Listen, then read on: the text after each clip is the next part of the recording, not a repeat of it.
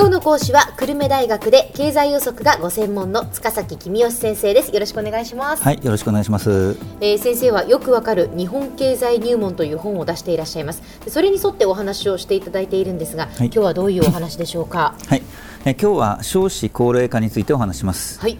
日本の高齢者は長生きです。そうですね。あの日本の平均寿命はまあ世界一を争ってますよね。でしかもとっても素晴らしいことなんですけども、日本の高齢者は世界的に見てとっても元気なんです。諸外国の高齢者と比べると介護などが必要な人の比率がかなり低いです、でこれもとっても素晴らしいことですよね、はい、で一方で、えー、日本では数十年にわたってもう少子化が続いていますから現役世代の人数が減り始めています、はい。で1人の女性が一生の間に産む子どもの数が2人を大きく下回っていることが1つなんですが、うん、それよりもっと大きいのは母親になる年齢の女性が毎年どんどん減っているということですね、ですからこれ掛け算で聞いちゃいますのでこれからも少子化は簡単には止まらないと思います。子どもの数が減り続けていることで、えー、今後も新しく現役世代になる人はしばらく減り続けますよね。そうですね。でまあ、今後は高齢者の数がどんどん増えていくということではないんですが、え。現役世代の数がどんどん減っていくので、うん、現役と比べた高齢者の比率で見るとどんどん比率が上がっていっちゃうということです。で、えー、2060年には人口の4割があ、まあ、高齢者65歳以上になるという予測が出ています。でこうした状況が、まあ、少子高齢化と呼ばれているわけですけれどもこれによってさまざまな問題があ起きると、はい。まあ、年金の赤字、うん、財政の赤字世代間の不公平、うん、労働力の不足国力の衰退なんていうことが、まあ、主な問題だと言われています。そうですね。年金どうなるかっていうのはもうあの本当に切実な問題でやっぱりよく話題にも上るんですよね。そうですよね、えー、え。ー高齢者が増えていくと年金を受け取る人が増えていくわけですけれども、うん、同じペースで現役世代の人数が増えていかないと困るんですよね、うん、ところが現役世代の人数はむしろ減っていくので、うん、えー、政府が高齢者に年金を払おうと思ってもその払う原資が減っていっちゃう。足りなくなっちゃうということですね。年金の制度ができた頃は高齢者がちょっとしかいなくて現役がすごくたくさんいたのであの現役世代が高齢者を支えるっていう仕組みがうまく機能してたんですけれども状況が全く逆転してしまったので、えー、困っていると。まあ、年金が将来破産しちゃうんじゃないかということでさまざまな努力がなされていますと。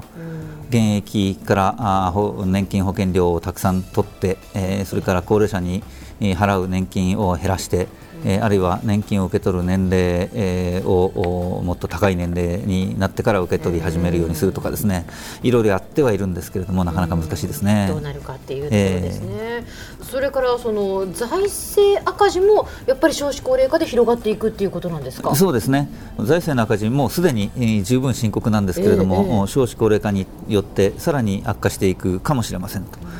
まあ、そもそも高齢者はあまり所得が多くないので税金払いませんよね、えー、えー、一方で、えー、高齢者1人当たりの医療費なんかがどうしても病院に行ったりするので、えー、高くなりますと。はい。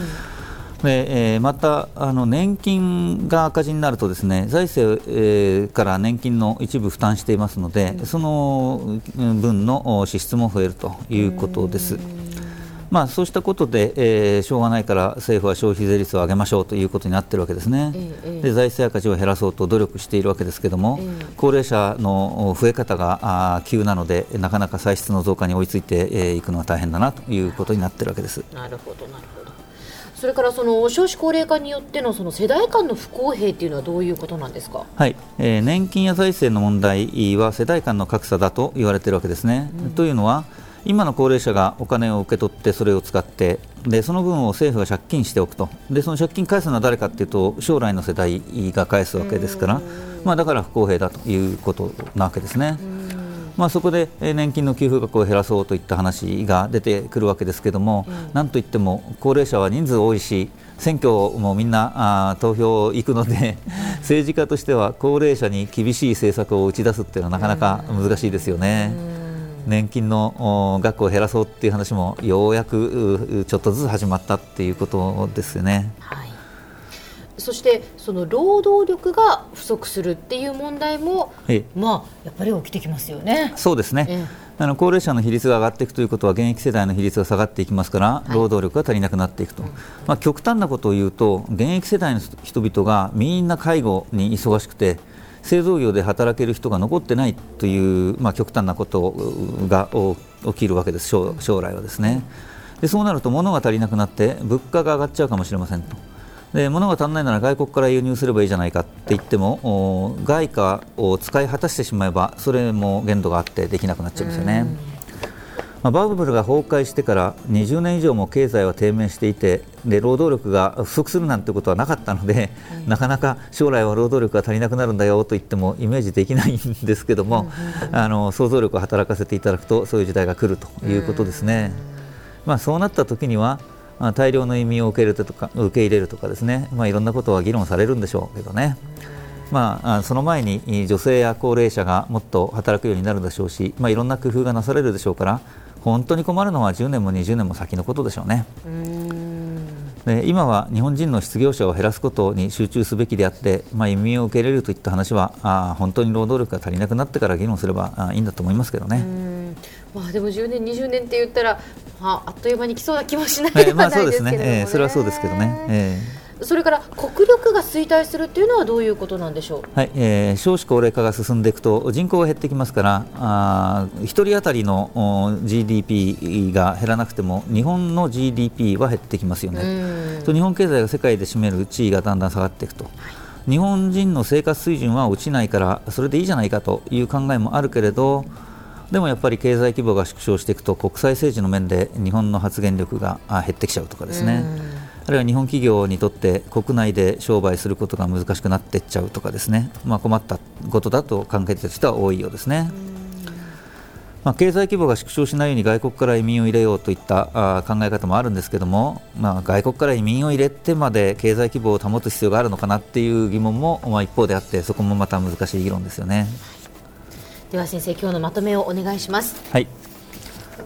高齢者が元気で長生きをしていることはあいいことなんですけれども一方で少子化が続いていることもあって高齢化が急激に進んでいます。その結果財政赤字や労働力不足などの問題が懸念されています。今日の講師は久留米大学の塚崎公義先生でした。どうもありがとうございました。はいありがとうございました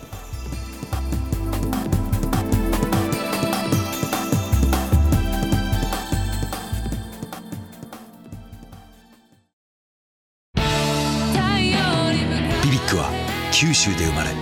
九州の人たちに光を届けています。九州のお客様が光り輝くように。それが QTnet の